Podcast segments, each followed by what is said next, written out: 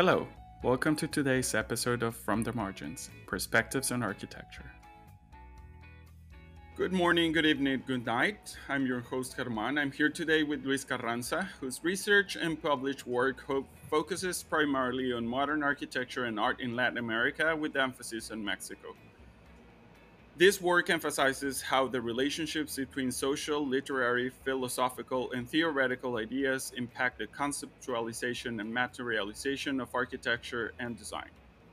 I normally begin this podcast asking about the quarantine, but there's a list of many important other things happening at the same time. So, how's the quarantine going for you? And I ask in past because uh, it is my understanding that you're going back to teaching. Is this happening face to face? Is this happening online? How's everything going? oh, well, thanks for having me, Herman. It's it's great to be here. Um, first and foremost.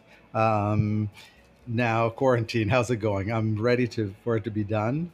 Um, so I, I think I can speak for all of us.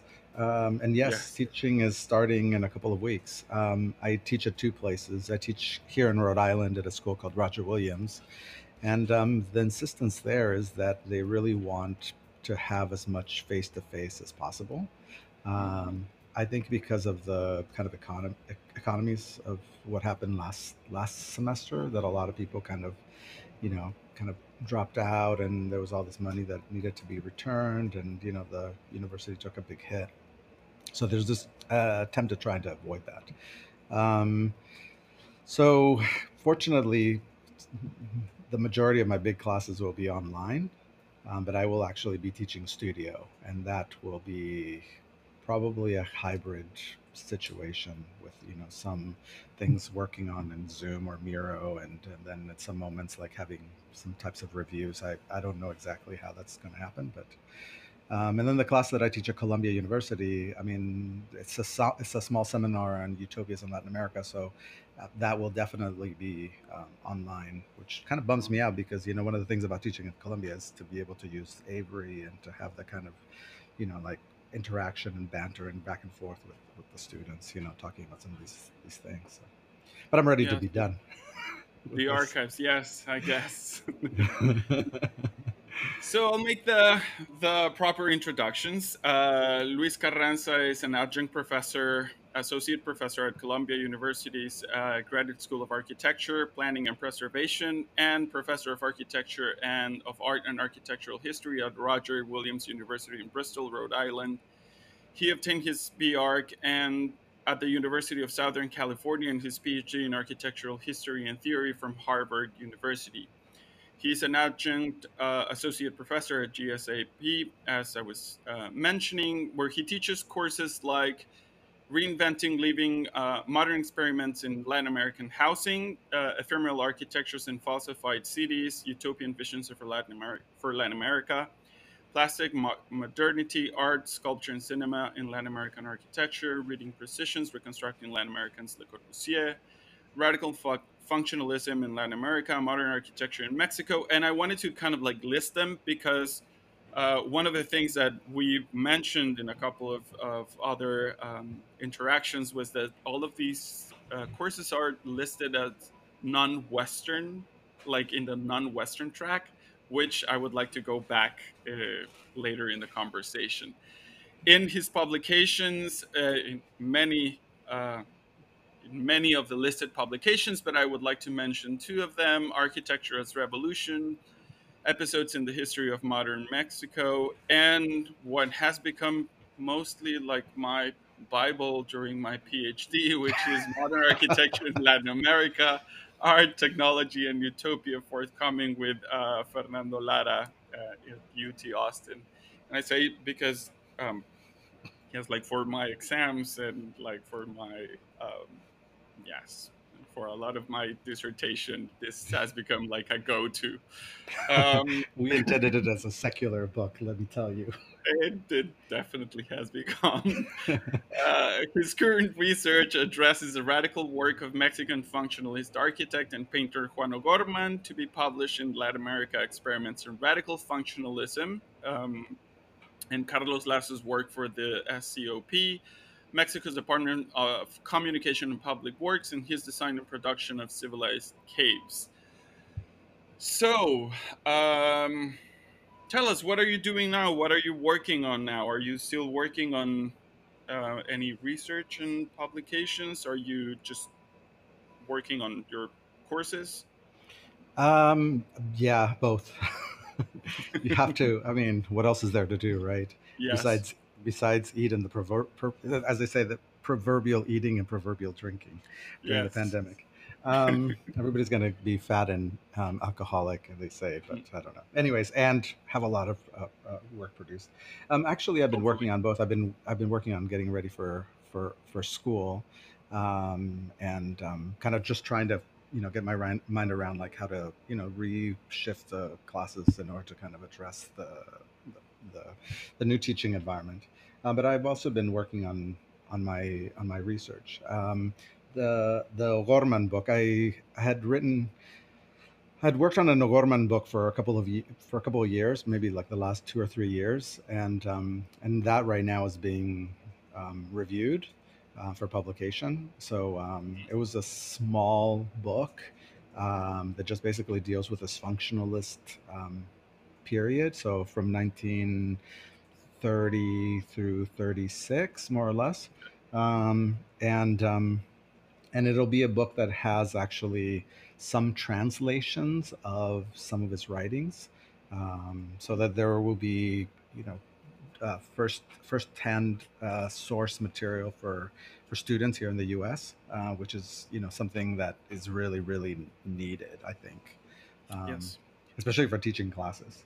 Um, so so yeah, so so I was working on that, and so like right now I'm like in the waiting game of see if it gets if it gets approved.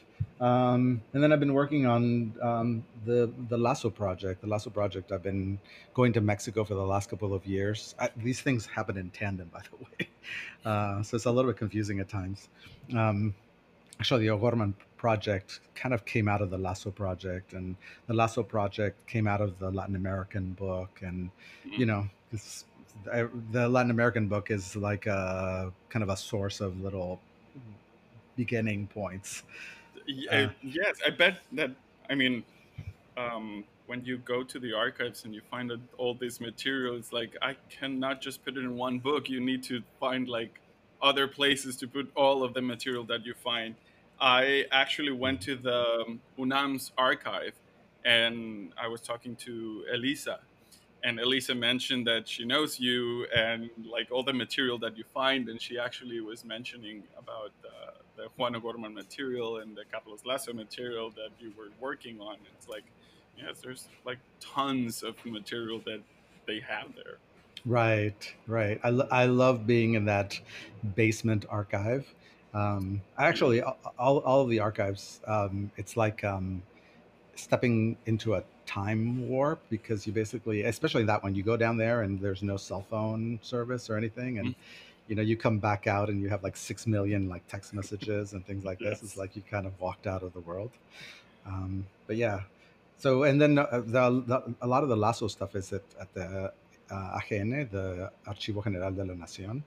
Mm. Um, they have like 90 linear meters of material, and um, which is interesting to go through because Lazo Lazo, and we can talk about Lazo a little bit um, later, um, basically saved everything that he did. Like every single scrap of paper is in his archive.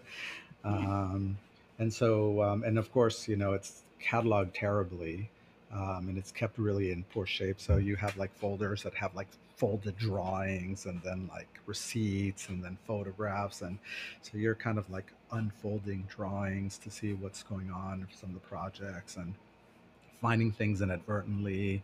So I mean, that's a that's a nice thing about um, research, right? That you discover things that you don't expect to discover, and then it changes your kind of idea of what's what's happening. But then on the other hand, it gives you the sense that whoa, you know, like so much about history is so fortuitous uh, in terms of how we find it that um, you know we can always only claim the provisionality of a particular approach and you know and try to do as much as one can with that and then you know, and then suggest that other people follow through and continue to, to, to see it. Yes, but that's, I mean, that's very surprising and very interesting what you're mentioning about this archive because honestly my experience in in mexican archives and i cannot speak to you know all of them i've been to a couple of them working with my with my dissertation but most of the archives that i've visited um, i guess that uh, with exception of a couple of them that are very well organized and very well kept, which is mostly particular. And I, I think you can imagine which one I'm talking about. Mm-hmm. Uh, but you don't find a lot of this information, and you don't find that um, architects. And I don't know if this is a if this is a thing that it's common in Latin America, or that was just a, a Mexican thing, or that was or that it was how it just happened with the people that I was looking at, but uh, there is a lack of information. There is a lack of all this, you know, care for archiving, this mm-hmm. care of of taking a lot of the documentation and putting them in, in places, in boxes, in, in even in, in archives, in, in, you know, offices that were as big as I'm gonna say it as Mario Pani's, for example. Mm-hmm. Uh, there's a lot of his work that it's like some of the some of the documents are there, some of the documents just got lost. Uh, there's a lot of the documentation that was just photographed, and in they ended up in in um, what's the what's in the like microfilm, but the the the drawings are they they it, they don't exist. Uh, a lot of the personal material or like letters or and like all of that material doesn't exist. Uh, the same with other architects, and not just to mention exactly, not just to mention Pani, but like many other architects, it happens the same. It's like I, it's it's it's interesting to see this happening with a lot with a lot of architects, and then I had the experience on the other side here going to I don't know, again just to mention one name, at Penn, going to uh, Louis Kahn's archive where you find like receipts of you know pencils, uh, the letter that he sent to his secretary in 1963 in January. Like you find like every single thing that he produced and that he signed. It, like it's it's kind of like uh, surprising to see the amount of material that one can find in certain archives and the lack of information that we can see in other archives. Like, how do you deal with this, you know, kind of like unbalance of information from even in, in, in these two projects? Like, do you find this in Juan O'Gorman and Carlos Lazo's uh, projects? different, for example? Oh yeah, um, O'Gorman. Who knows where O'Gorman's archives are? um, well, I mean, uh, yes, they are in Azcapotzalco in Mexico. That's where a lot of his drawings ended up. Um, uh, personal papers. I don't know where they are. I suspect they're probably with family, and uh, it's not really clear. I've heard from friends that you know they've seen material of O'Gorman um, that people have, and so obviously they don't like family doesn't want to let that go or doesn't want to donate it or wants to keep it although i mean the sad thing is probably you know stuck in a box probably getting moldy or hongos and mm-hmm. you know and it just basically will be lost um, the inba um, the instituto nacional de bellas artes the, the mexican department of fine arts um, has material but i mean they they were the. I mean, I just like fought with them for two years to try to get material from them. I mean, by luck, I saw it once that they, you know, through kind of again fortuitously, the the the lady that was kind of like I don't know if it, one of the secretaries or uh, you know some like an assistant there, kind of felt sorry for me because I had, you know, kind of gone and asked and da da da. And she let me look through her computer and I saw drawings that I've never seen before, uh, things that just completely kind of knocked my socks out off. um, and you know to try to get that material you know like writing letters calling getting people to call on your behalf and um, you know and two years of this and then all of a sudden you know like when they finally granted it to me because they had changed leadership the woman a woman who actually actually showed me showed it to me in the first place said oh yeah we've had this material waiting for you for two years you know didn't you get our email so uh, yeah it's probably my fault i'm sure but yeah no and so exactly. so I was not waiting for that. exactly. So that'll that some of that material will be in the O'Gorman book, uh, which is really kind of like some of the stuff is pretty spectacular. But um, but yeah, so there's like this kind of um, I mean, then and but the other hand, you know, you have the Lazo archive, which is just excessive. I mean, and you can you know like because i've seen the i've seen it they've showed me the the wall of boxes of books and wow. then um and um, and you just say it's like okay you just start picking folders and you look through and you get different aspects of his of his life revealed at an, any particular moment. So and again it depends on the folder. You get these um, very strange kind of correspondences that are very kind of um, paranoid uh, because you know because he's he's getting positioned to become the president of Mexico uh, and then mm-hmm. there's this kind of like the, he has this particular kind of aura and then on the other hand then you have these other correspondences from like religious leaders because he's a very very fervent um, catholic you know mm. asking for favors and you know like sending all of these you know like requests for, for him you know like as you know appealing to his re-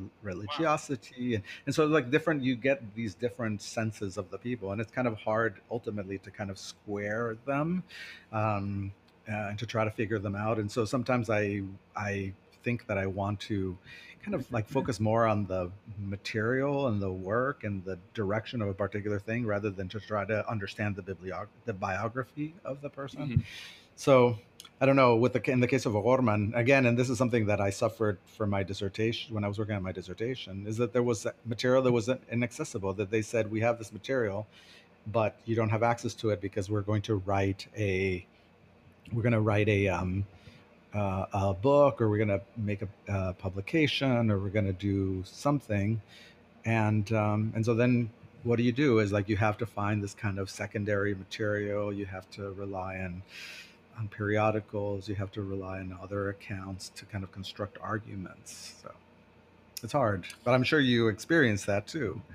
Um, yes, yes. I mean, most of the exactly most of the material doesn't even exist, and I have to rely on on newspapers, on newspapers articles, and on the material that it's been published, which is a little bit on, on a couple of, of, of documents and drawings that do exist and and that's it and and basically writing a story from political documents you know mm-hmm. from from all the documents that have been those exist you know right. all the all the documents between um, the agencies and the money and where it comes from and where where it was placed and what was built with that money and then try to trace the story back and maybe find the document that kind of like backed up where that mm-hmm. money went to. And that's how i'm trying to write this story but it would have been great to just find like documents and documents and documents of, of, of drawings but yes sometimes that's how one has to write the the story of architecture. Right. Yeah the, the, the sad thing is that i don't think that there's an archive culture. Um, I mean, I'll say in Mexico, but I'll probably imply Latin America in general. Um, you know, um, I've been trying to find the archives of Francisco Artigas, for example, the Mexican architect mm. that worked in Pedregal. Um, and I know from the interviews that Esther McCoy did to him, which are, of course, at the Smithsonian, um, that he drew a lot. I mean, that um, I, I, mean, I've heard from an interview that I that I that I did to his um, to one of his daughters that he was dyslexic, so he didn't write, but he drew a lot. Um, and you can tell this in the interviews with McCoy because he's saying, "Oh, you know, you know, to the assistant, you know, make sure that you get Miss McCoy this drawing, or make sure that we draw this drawing for the book for Miss McCoy, or you know, like all these things. Mm-hmm. But the but the archive is is I don't know where. Um, I don't know. I, I I I have a feeling that it that ex- there's an existence of material drawings and documents and things like this, especially from his work in El Pedregal, um, especially for his work probably for uh, Guanajuato, that he did a lot of the kind of urban re, um, renewal of Guanajuato. He did some mm-hmm. things in like um, Sonora or Saltillo, I can't remember. Um, and, um, but all of this is, you know, lost. I, in, in, a, in a letter that I wrote to Artigas' son, the one that basically continued the office, I said something like, you have to make this material available because people are going to forget about Artigas, you know?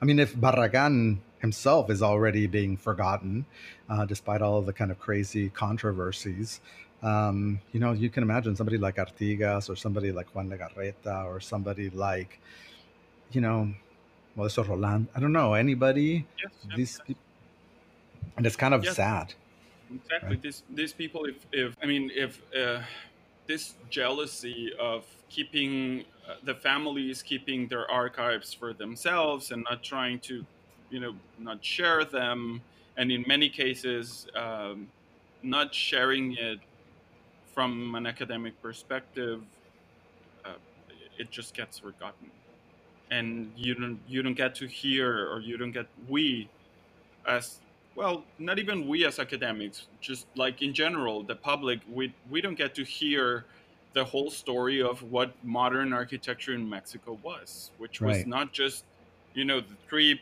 people that we know. There's like a long, long list of people that was making it happen and that was actually building uh, things in not just and and this is one of the, my other fights. It was just not Mexico City that was you know hap- making it happen right there was there were people in the northern part of Mexico that was also doing a lot of work and that was doing a lot of jobs and that was doing interesting things that has been forgotten mm-hmm. and and that just one that because they were not uh, from the center they have been written out and that because of course in in their families or no one has paid any attention to those works and even more uh, the cities and the municipalities don't really care those works have been destroyed and and we don't even know i mean if right. if a work by mario pani has been destroyed in in juarez like imagine like le- lesser known names what have happened to those works you know well even larger known name known names like the you know the destruction of um of um Artigas's most canonical Gomez house, you know, the one that's like the little glass house on the on the on the rock, you know, just you know, turned down a couple of years ago for you know to because it was a big lot and you know for profitability. But but besides that, I mean, for example, you know, like uh, one of the things that I that I found out when I was when I when I was working on Lazo uh, last year when I was in Mexico. Um, one of my really good friends' mother worked with Carlos Lazo. Uh, she was one of the first people who basically kind of attended UNAM when it was in the new campus that is in Ciudad mm-hmm. Universitaria. Um, and um, so it's really a interesting to to talk talk with her about her experiences with Lazo and you know like the kind of whole thing about like the university. And she was an edecán I don't know how you say that in English you know for like you know showing people around the guests that came to see the university for as the, an architecture uh, student right? And um and here you have a woman who basically trained um, i think she was in the same generation as zabludovsky uh, Abraham Zabludovsky, and you know she she was a neighbor of um, Alvarez, although um, kind of younger than Alvarez, um, and um, she did um, work in Mexico. She has an amazing house that she designed for herself and her husband. The husband, of course, didn't let her practice. Um, you know, mm-hmm. once they got married, you know, she became the ama de la casa, the housewife. Mm-hmm. But she did do some design, and then she, you know, and you know, in other cases, did a couple of houses for families. And this is a kind of a legacy that is also lost. I mean, here you have a woman who represents a particular moment of education and thinking in Mexico about architecture, and especially issues of you know domesticity, kind of gender position of the woman yes. within the Mexican family, um, and even like the ideas of how you know women deal with technology and the kind of relationship between the like modernity and and um, and like the Mexican traditions and family, and you know nobody knows yeah. about her, right? Years. Right. So everybody's, of course, like, everybody's interested in Clara Porcet and people like this, right? Um, I don't know. I had a, a, there was a student from Yale that um, that I talked to last year and who was interested in doing research on women and arch- architects, and I said, you know, like I you should talk to people like like my friend, my friend's mother, because these are if if if not only you can get something about her and begin to kind of show what has been the struggles of women in the profession in Mexico and their representation and self kind of uh, the the way that they kind of self activated themselves within this particular worldview. But then she can also give you other links to other people and other other names. Yes, yeah, exactly. I mean, because you just mentioned um, her name. Well, not her name, but her this figure, and and the links you know it's like Zabludovsky and and Alvarez and like all these uh, all these people that were around. And exactly like just as soon as UNAM's campus opened women started to study. Women st- started to study architecture. What happened with the work that they were producing? What happened with at least um, if yes, we know that that the field of architecture has always been uh, mainly dominated by men, and in many cases, like you mentioned, uh, once they were married, they were not allowed to practice. But in many cases, their practices were interior, interior design, furniture, uh, you know, like uh, works that were, sorry, that were also considered as not part of the architecture with a capital A, but has you know some influence in how people lived, and and it it has also been erased or not even written into the the history of modern architecture in Mexico or in many other parts of the world. I'm sure that this is not the only like you know, it's not just the case of Mexico. It has been the case of many other places. So it's yes, I'm I've always uh, wondered exactly what what is the case of of, of women um, in modern architecture in Mexico because the only the only person that we can hear her name is Clara Porcet, but there must be others. There must right. like of course there must be others. Well, I mean, in Latin America in general, if you think, for example, the um, I mean, I think that she's been shortchanged. Is Amina Klabin, the wife of Gregory Warchavchik, you know, who basically was the person who designed the gardens for for the houses, and I, I mean, she was the. I mean, I hate to put it in all of these male terms. She was the um, Roberto Burle Marx of Brazilian modern gardens before Roberto Burle Marx, right? Or you think of um, uh, Victoria Ocampo, you know, as the person who designs her own house in Mar del Plata in this kind of Loosian way, as a amateur architect, you know, in a sense, and and all of these all of these people, the, the, the, all of the women associated, for example, with the Taller de Torres Garcia, um, you know, because that was a very kind of inclusive um, kind of environment, you know, like, so you see images of murals that they design and things like this. But uh, again, there's, there's this kind of huge um, kind of um, void of knowledge and recognition um, of, of what what people what people were doing, you know, and how important they actually were. I mean, I, I don't think we can see um, Warchavchik's work um, as important without those gardens. I mean, the gardens just basically push it to becoming something that might have been like a, you know, like a kind of importation of sorts to something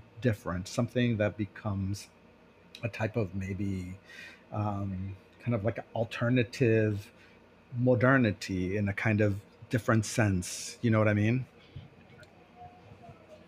Well, there's there's a there's an idea for some someone that wants to you know that doesn't know what to do for their PhD. there is there is an idea there to go and investigate that because that's that's definitely something needed, and especially with um, you know with that growing interest in, in precisely this diverse uh, histories in in architecture that that I mean we're we're just starting to work on them.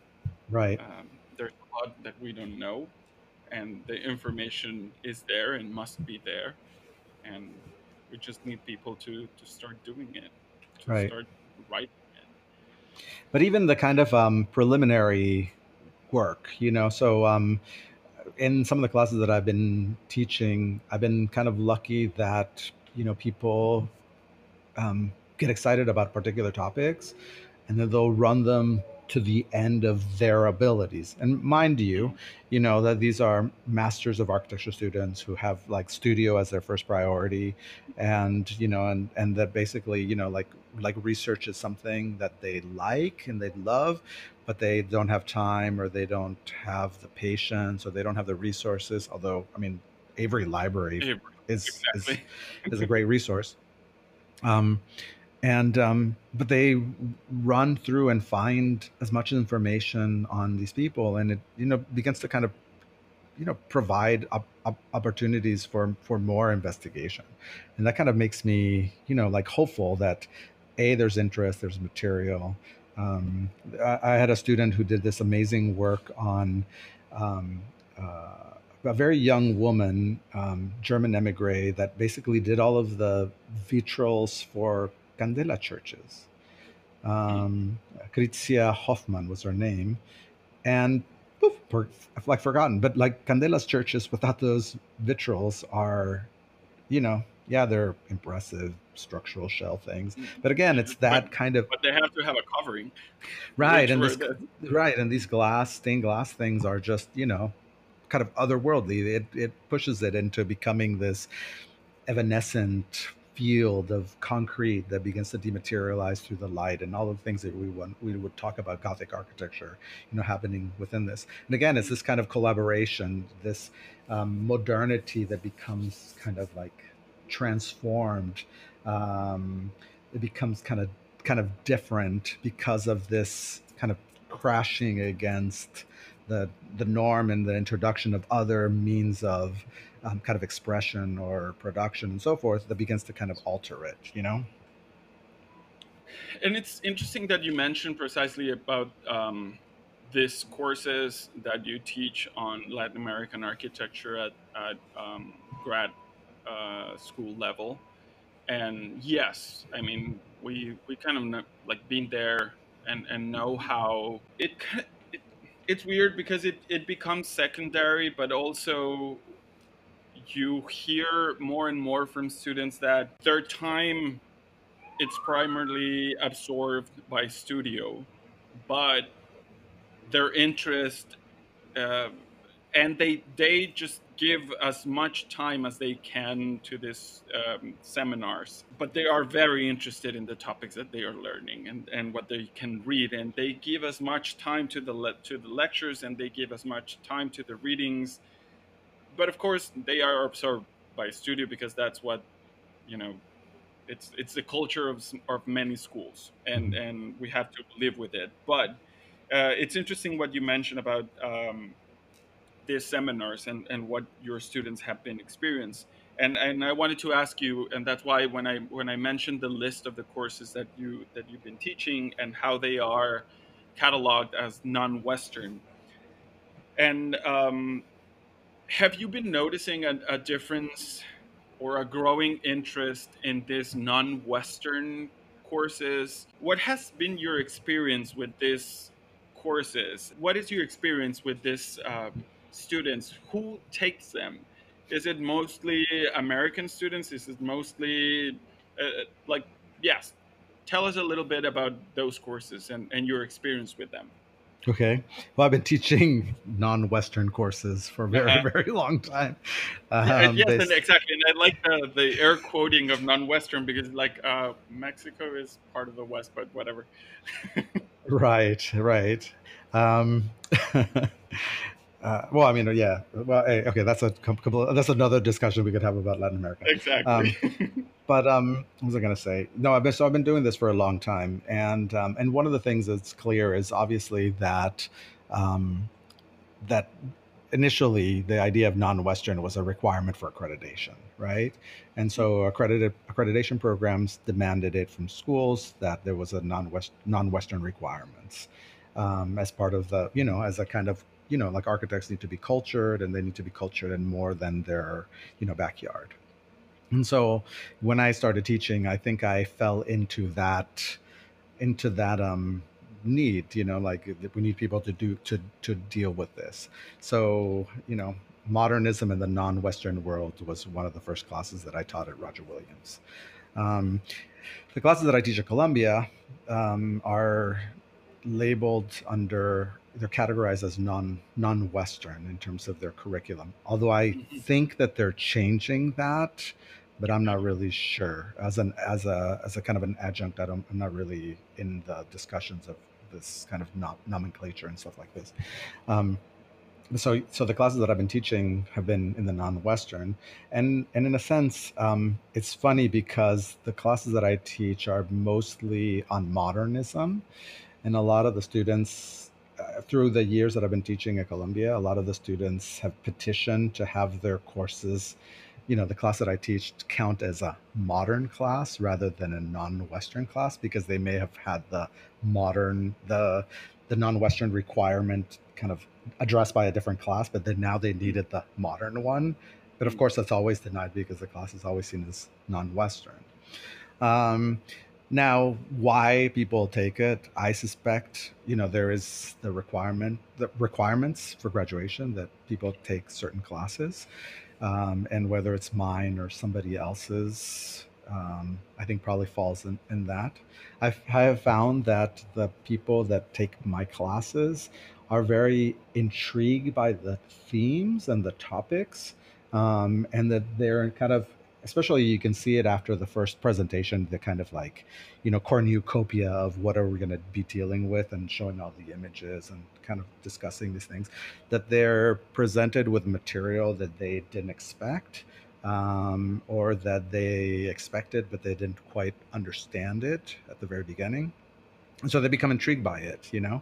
Uh, and then kind of going in depth on this material allows them to kind of better understand, you know, what is what's possible in a kind of operative way, you know, how one can practice in, in certain instances, but then also of, you know, what are, you know, just what is the kind of ge- general broader culture of the production of architecture or the production of space or the production of culture or the production of, you know, like art and, and so forth. So, um, yeah, so it's like, and I, I don't know, at, at Columbia, it's like I have you know, a lot, you know, all types of students. You know, I, there's a lot of um, Asian students, and by that I mean like Chinese or Korean students that are really into the material.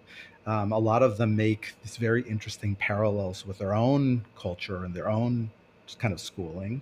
Mm. Um, like last semester in the um, the, the, housing course, um, one student made these connections between the Krush, I don't know what they're, I don't know how to say them, Krush, Krushkoyev, Khrushchevkovas, uh, these housing blocks made out of concrete by the Soviet Union uh, that they were basically kind of constructed in Chile and in, and in Cuba, for example.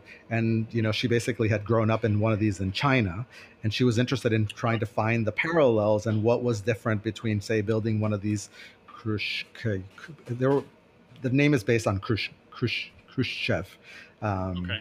Um, I, that's why I can't say it. Um, and what what would be the difference between say building a building like this in China as it would be to building it in Cuba in a, say a tropical climate versus what it would be like to building it in Chile, which is might be say in terms of the in terms of the um, the latitude maybe parallel to the place where she might have been, you know, in terms of the kind of opposite. Mm-hmm. Um, and so it became a kind of an interesting kind of comparison between cultures, and and I kind of I very much appreciated that. So we have that, and then you have, of course, the like um, Latin American students that are just kind of like hungry for finding out anything about their culture, their architectural culture in particular, that they haven't had an opportunity to to, to, learn. And it's funny because a lot of times the, my Mexican students at Columbia will say, you know, I learned more about Mexican architecture in your class here at Columbia than I did in like five years of architecture school in Mexico. Which is yes, which is which precisely is what I was going to what I was going to say and ask. It's like it's interesting that um, that you have Mexican students and that they say that because it happens I mean, I do remember having five courses during my undergrad of history of architecture, and I don't remember any of them being specifically about Mexican architecture.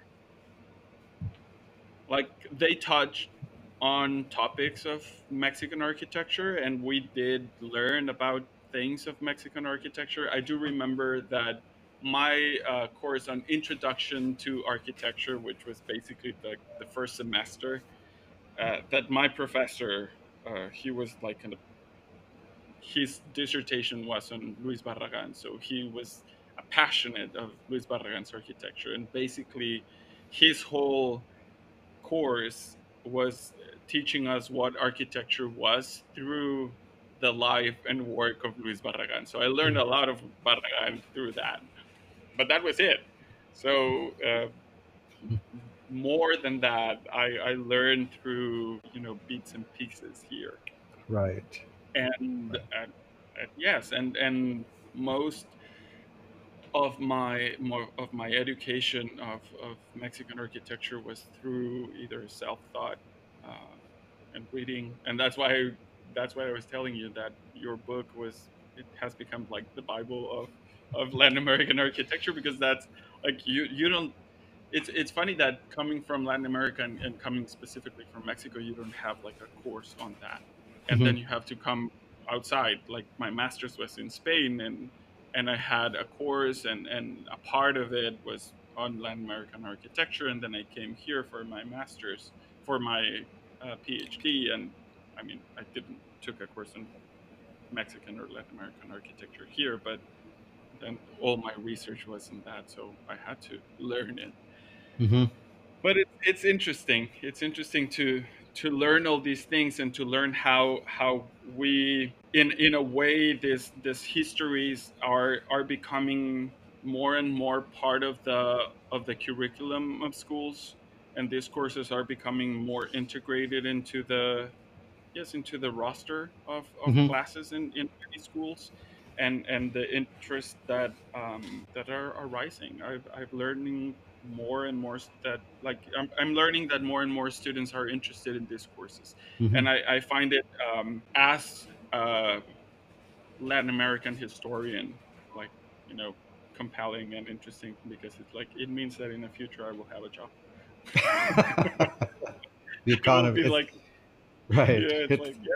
Yeah, isn't that what Marx said? It's the economy, stupid yes. No, but you know, um, one of the things that I like, I always kind of advocate in the classes, especially the ones that I've been doing at Columbia, is that um, not only is it about, say, learning and kind of engaging this material, but then also try to find a way of like to produce um, to produce something that can actually help help that cause and kind of disseminate that knowledge. So, for example, when I, when I taught the seminar on functionalism in, in, in, Latin America. Latin America, radical functionalism in Latin America was the name of the seminar. Um, we actually, like the initial idea is to, to produce something that you know we could self-publish. Um, the dean liked it so much um, that she said, you know, we should publish this in house. And so we I ran the seminar a second time you know, we got a graphic designer. We had this really interesting discussions with the graphic designer in terms of how do you present particular type of information, you know, what kind of material do you have? How do you create something that can be disseminated as a tool, right? Or as a type of primer of sorts. and um, and then that's that's how our little book kind of radical functionalism in latin america came to be and so you know like it's published you know you can buy it this is not a plug i swear. You can buy it on amazon but it's like it exists you know? And so in that little book it's the research from the students kind of collection of images of things that we found, um, collection of manifestos that we've kind of, again, going through Avery, getting material that is either already translated or that we translated ourselves, and including it in a kind of appendix so that somebody who's interested, for example, in the Uruguayan Juan Scasso, you know, or in Luiz Nunes of Brazil, or uh, Wladimiro Acosta or whatever, you know, can go and you know as a as a as a beginning source for investigation, and then they can read their manifestos or their you know their ideas and kind of see it in context. So to me, it's really important that this research is not like wasted, that it's like something that could become productive. Um, next semester, I'm doing the second the second round of a class on utopias in Latin America um, and basically, the first the first version, um, which is last year, I mean, we made a document that is, I think, about 250 pages of, you know, like maybe it's like 40 different Latin American utopias or dystopias um, that, you know, like that have never been kind of brought together or even considered as part of a as a system of kind of ideas. And so next semester we're going to do another round of there's a few that kind of got through the cracks and some that we've found since and then try to kind of fix this this up and again put it out as a resource for somebody who's interested in like well how do utopias in Latin America or dystopias in Latin America come to come to be? Or what do they mean? Or how do they engage with kind of utopian ideas and you know like these kinds of things? I mean even the idea of utopia is you know questionable questionably possibly Latin American, you know? Different, exactly. And and how it relates to the to being Latin America, to being Latin America, and, and like you said in, in your again, to quote back your book, that um, being Latin American is not one unity. It's like Latin America has different regions right. and has different countries, and it might be different a different utopia, like a, a Mexican utopia might be different to a, a, Cuban utopia and to a Brazilian utopia, and even inside Mexico, uh, Chihuahuan utopia might be different to a Mexico right. City utopia. So that exactly. would be like an interesting thing to to see in comparison with all these 200 different cases that you found. Right, right. And this is the thing that's interesting, I think, about um, just Latin American architecture or architecture in Latin America in general, because of the different material, cultural, historical, productive realities, um, and the and also the interpretations of of what it means to be modern or what it is an aspiration to modernity, you know. Um, and um, and you know while we think a lot about decolonization and what that what does that mean in terms of the implication of what modernism and modernity and modernization means on the one hand one of the things that i um, i'm very kind of passionate about and that i kind of appreciate very much about like the things that i've been that i've been that i've been finding is that you know like that there are these alternative modernities that it's not always in latin america this kind of binary kind of opposition, that there's always this um, way that um, in situations where people are adversely affected um, because of modernity and modernization, that they radicalize the system that they find ways of dealing with, with, with reversing it.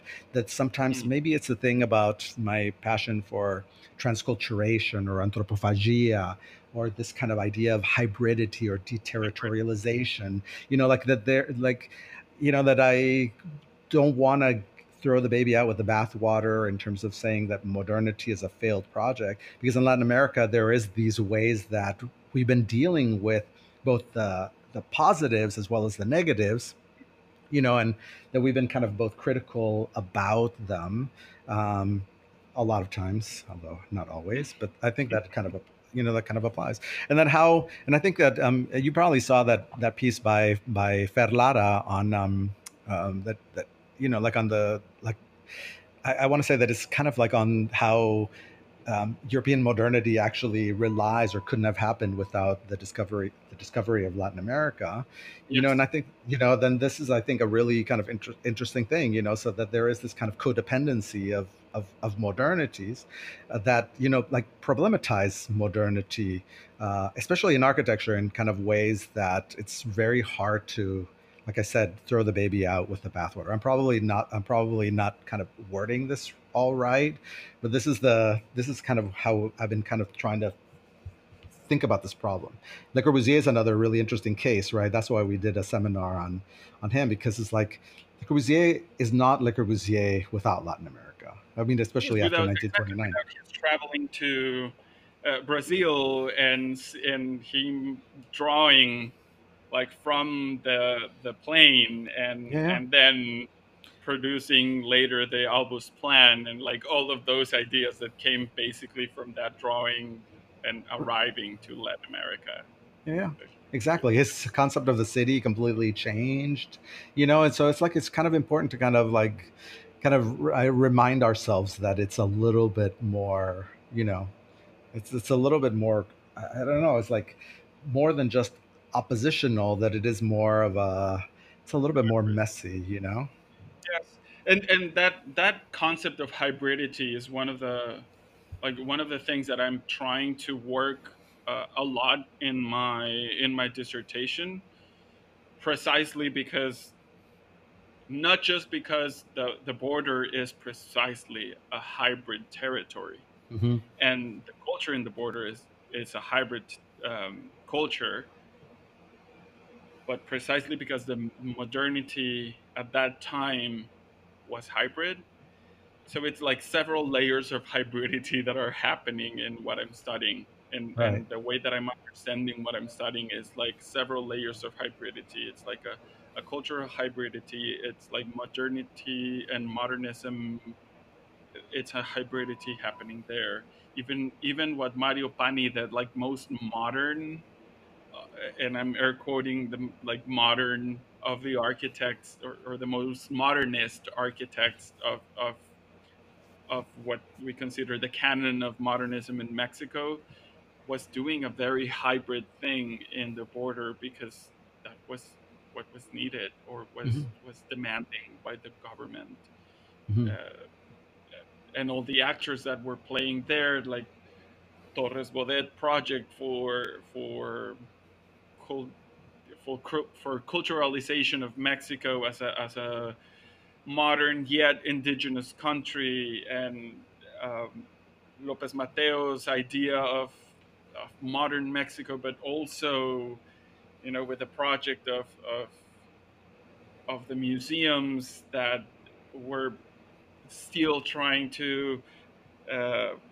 make the idea of, of Mexico's grandeur you know, with a centerpiece in, in a museum as the Museo Nacional de Antropología with the sun, La Piedra del Sol as the centerpiece. Like all of these ideas happening in at the same time. So there are again s- several layers of hybridity. Mm-hmm. And and again with hybridity comes uh, a margin and comes the the border.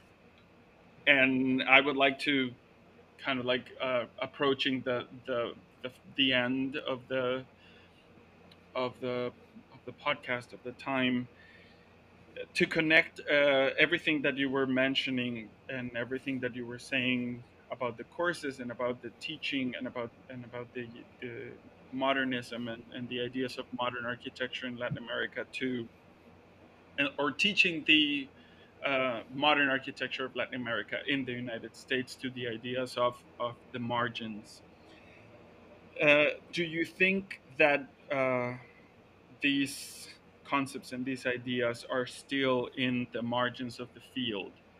Do you still do you believe that we as historians of the modern uh, architecture of Mexico and Latin America are still very much in the in the in the margins of the field of the history of, of of architecture of modern architecture in general Um, yeah, I think that we are. Um, I mean, like the fact that the class is a non non-Western class, um, and that these aren't, say, I mean, they're required required, but by you know, like kind of by proxy. You know, you have to take this class because you needed to graduate. Um, more and more, though, you know, with the um, with the um, um, the, the group from MIT that is doing the the, um, the uh, world his world architecture project is that what it's called? Uh, you know that there there's this more of an interest in trying to bring in you know like um, the other or the the global south or whatever it is that you want to call it into the curriculum and i think that that's something positive but but you don't but you don't have a kind of um, I mean, I think you need specialized courses, like with anything, to kind of go in depth, right? And so that, you know, the, the best that we can, like, it seems to me that the best that we can do at some point is find ways of, on the one hand, disrupting the canon and introducing these disruptions, um, these kinds of like what um, Deleuze called these minor histories as a way of kind of criticizing the thing. Um, and and then kind of providing enough kind of you know interest and and um, and ideas of possibilities that that this other these other histories are are as important as you know like what what we have been teaching. Um, I know that in the email that you sent me, there was some something that I, I, didn't understand it if it was a question or not. Something about the canon, um, yeah. and that's exactly you provide the segue to that. Oh and, yes, and about, uh, speaking about the canon and talking about the canon uh, in the way that the the email um, put it is in in the way that we teach in the seminars. Um, how do you include the canon? Do you do you talk about how how does this histories um, you know plug into the canon, or do you not even talk about the canon, that don't even touch it. Uh-huh. Well, um, I, I, know that the for in the in the course of Le Corbusier, like you know, there is the canon. That that's like that's a figure of the canon. But in the other courses, yeah, I mean, there's always the um, the kind of reactions and relationships with uh, European, North American like producers, right? Um, because I mean, whether we want to or not, they were a source of inspiration, reference, um, you know, like aspiration. Um, and we can't kind of deny it, you know. Um, and so, uh, to a certain extent, it would be historically kind of um, uh, incorrect not to acknowledge it, to try to kind of. And so, for me, I, I, I, I see global architecture as this dialogue between you know different people and that there's kind of different effects. Some people like it some people don't like you know what is happening. So like think for example oscar niemeyer. People thought some people thought he was the best thing since sliced bread and other people thought that he was you know like destroying modern architecture. Nevertheless it caused kind of debate and he became you know and like and it's those debates that become part of a interesting kind of discussion. So um to me, it's really important to reference relationships between, say, the work that is happening in Latin America and the work that is happening elsewhere, because it is either, again, an alternative modernity, a modernity that relates to or reacts to or is produced through different ways that itself becomes a different thing it becomes a criticism of a particular type of you know ideal situation. But on the other hand, it kind of creates new directions. It creates new kind of positions that you know ultimately the you know the the the the, the, the, I don't want to call it the center, like North European American um, uh, center. Uh, okay, I don't want to call it that, but you know, like that they that it also starts to equally affect the way that things are are kind of uh, produced. So, I mean, I think I want to I, I want to make sure that students understand that this is a this is not a binary this and that, but it's always that it's a little bit more more messy in all all directions.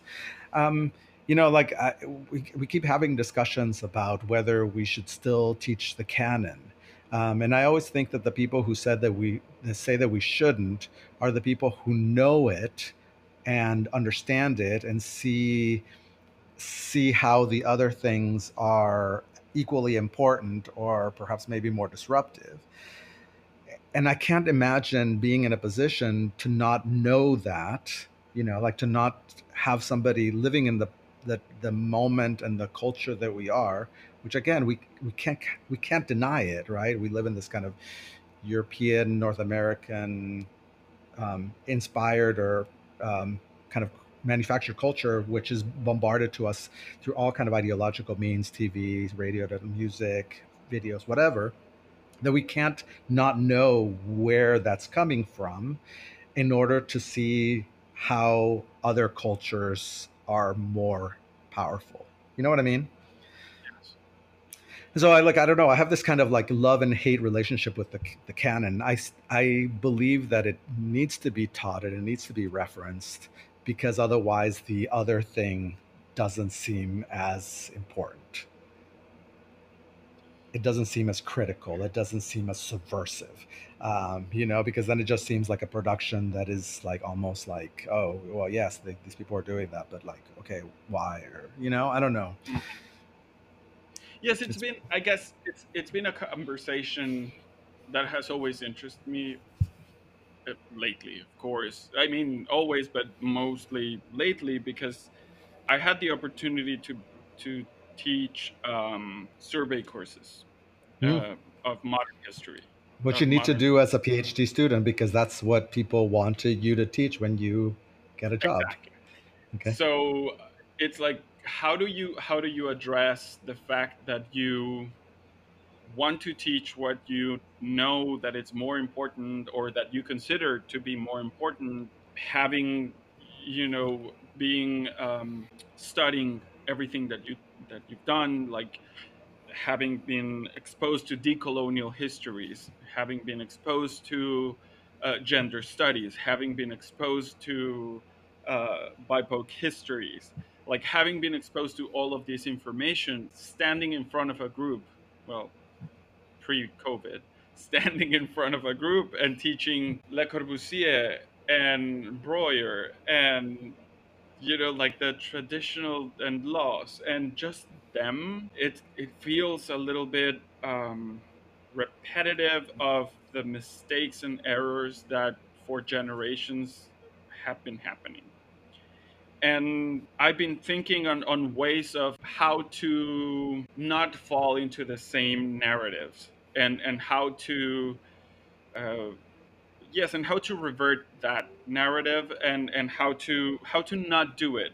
And of course, I, I find myself in, in, in what you've been saying. It's like it's impossible not to say it, not to talk about it, but how to revert it, how to how to include these other voices and and my solution has been like okay maybe in the readings that i that i um, you know put the students to read that i send the students i will i will already include uh, more diverse stories but i will probably give them the canon and and air, air quote them and in my lectures i will give them the other side the b side you know mm-hmm. my lectures will be the b side of the of the story so, mm-hmm. for example, and I always use this this example because it's the it's the most fresh one that I have, and it's the it's the um, it's the most like I think it's it's the most powerful one that I have. It's like when I when I teach uh, the class on the Bauhaus, they read all about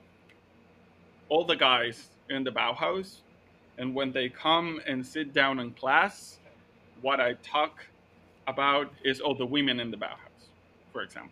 Mm-hmm. So they don't see any images about all what the guys did. They just see all what what the women did, and mm-hmm. all the all the studios that they opened, and all the workshops that they did, and all the work that they produced. And so that's how I try to do it. Mm-hmm. So they read about the like the canon, and I bring to them the other side of the story, mm-hmm. and that's how we kind of like try to balance in a way the story and of course at the beginning it was like so why do they why do you make us read this if you're going to be talking about this? But then like after a couple of classes it's like oh.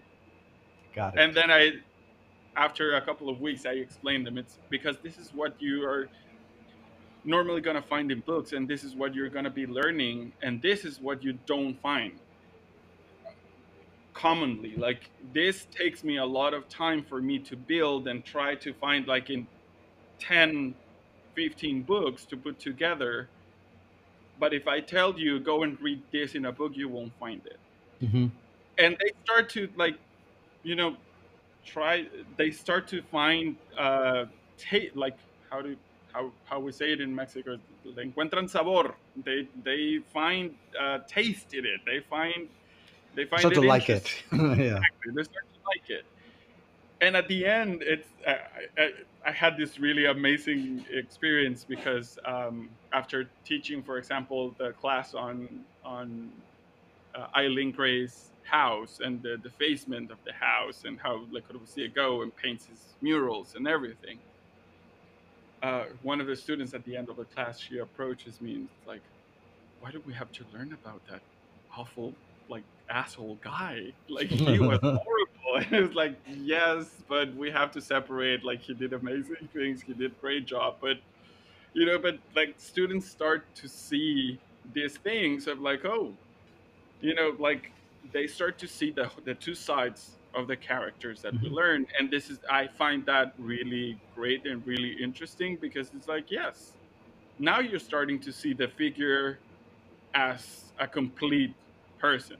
Hmm yes he was this uh, you know we don't eat, uh, idolize just the figure of le corbusier but we are also seeing what he did hmm and and the the reality of that he also did this and hmm that's good I think it's. and im- I, was going to say. I think it's important to kind of problematize that their humanity, you know, and that to not, you know, and this is one of the things that I always try to do in the history classes, um, to not um, um, mytho- mythologize or mythify these figures, and to basically try to talk about them as people who are struggling to find something.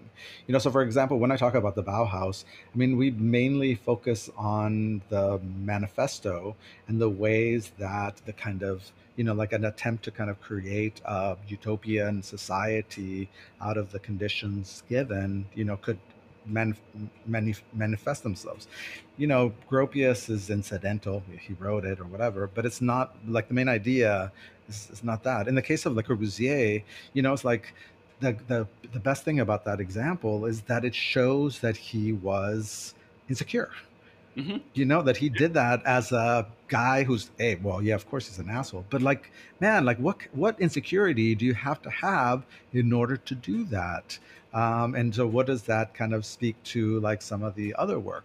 So you don't see that there's like as that it's you know like that he's a human that he has weaknesses that perhaps maybe the work is dealing with you know some some of these things. And then you start to find these these the, the humanity of these people you know and uh exactly. you and you don't see him just as this genius that it's like a godlike figure right. but it's also a human being that has you know flaws and insecurities and all of these other right know right. side human side of it. And i think that that's i'm, I'm not i'm not going to put le corbusier as a model but i want to say that's the model that we understand. The, the the way that people like look at their context internalize it, see what the problems are, and kind of try to find ways of solving the particular problem that they see. You know, because we all have to deal with it in any particular situation. Um, and it's just, I don't know, in terms of the, like for teaching of architecture, it seems to me really kind of essential to teach students how to understand the complexities that they're dealing with um, and using people like Le Corbusier or you know Francisco Mujica or Niemeyer or Acosta or whoever as examples only shows that that like people are placed in different contexts, they have a different time situation, they have a different kind of set of relationships, that they have effects that are changing the way that they have outlooks, and that they produce something and react to something that gives them a particular kind of world worldview. Um, and you know like that's our humanity right? We have some strengths we have some weaknesses mostly weaknesses. Um, and you know like how do we how do we deal deal with it the latin american examples are for me really interesting because they architecture in latin america deals with the real like the you know has to deal with the you know, like material realities, um, structural realities of like uh, a government economy, poverty, extraction of labor, you know, these kinds of things. Um, has to deal with like influences and cross influences and and desires of clients and so forth. And something is something is produced that is unique. Um, and this is a kind of a, a model that you know like that I want like students to understand in the same way that I want them to understand the same way that Le Corbusier modeled particular conditions. Yes. Well, sir, we're basically extending our time, so okay. we'll have to kind of like cut. Okay. Uh, to finish, um, the, the, the, last section of this uh, podcast is a question. So okay. in this quarantine, where we mostly have um, access to our books and we're surrounded by them, I would like to ask you, what is your favorite book in your library? Okay, I told you that my my my basement flooded and it had my books yes. down there. yes. So, so like which, right. Which one is the one that you like mostly? Well, no. For, for, fortunately, like the books were okay, but right now they're all okay. in boxes, so I couldn't stand there and try to figure out which which one is the book that I.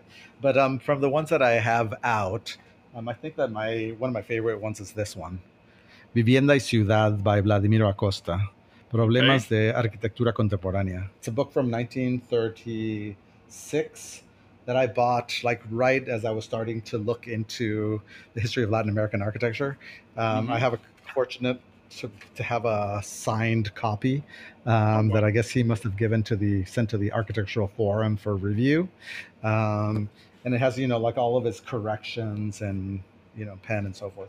Um, what I like about this what I like about this book is that it's dealing with this European em- emigre to Argentina who's basically again reacting to the realities of the particular context which he finds himself in, both in terms of the city and in terms of climate and materiality and so forth, and how he tries to kind of provide an alternative to, to that, you know, coming from a very, very strong European uh, background.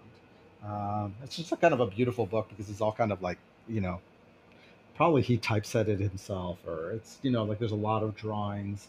Um, you know, it's just a very kind of like, it's a very kind of architect's kind of book because it does have beautiful drawings and beautiful perspectives and things like this. So That's amazing. Looks this beautiful. Would, this would be yes. my favorite, my favorite book.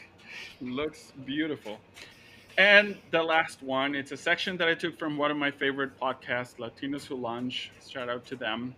And it is about uh, what is a favorite, well, it's mostly what is uh, your recommendations on a book, series, podcast, something that it's thought provoking to you that you would like to recommend.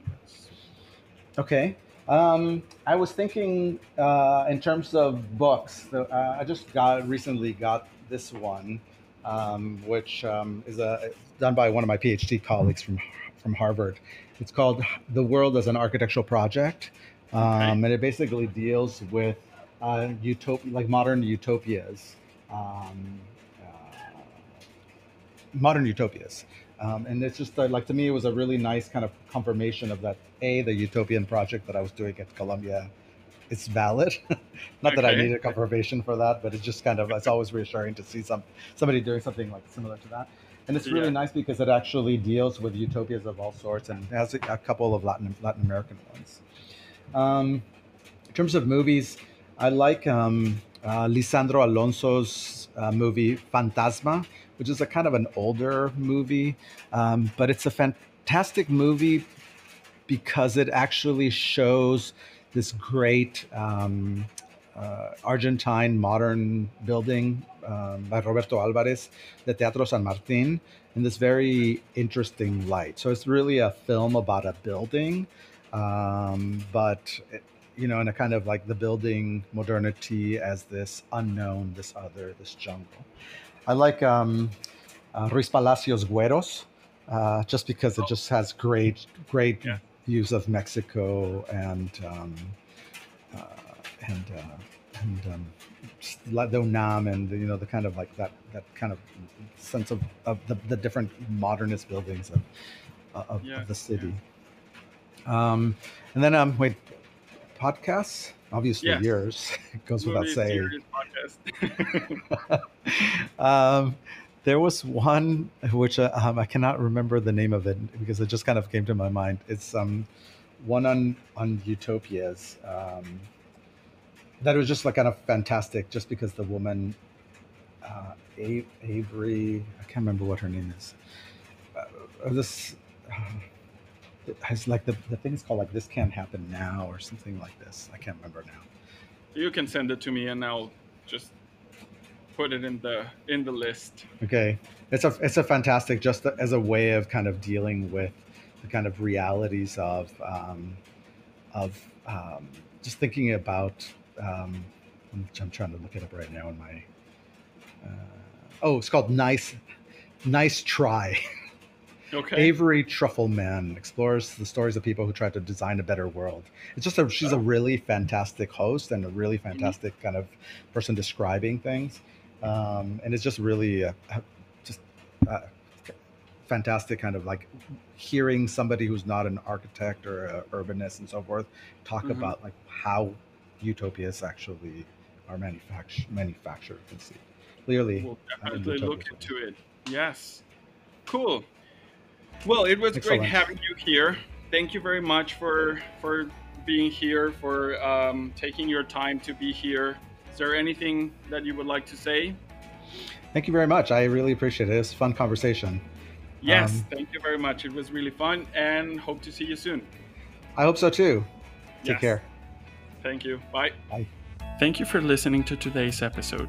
Please follow us on From the Margins podcast on Instagram and on From the Margins Perspectives on Architecture on Facebook, where you can find links to the webpage and more information on the links about the topics we discussed during the episode, and the channels to communicate with me. I would love to hear from you and your comments and feedback. Please don't forget to subscribe and rate us. The more subscribers and better reviews means more representation. Thanks again.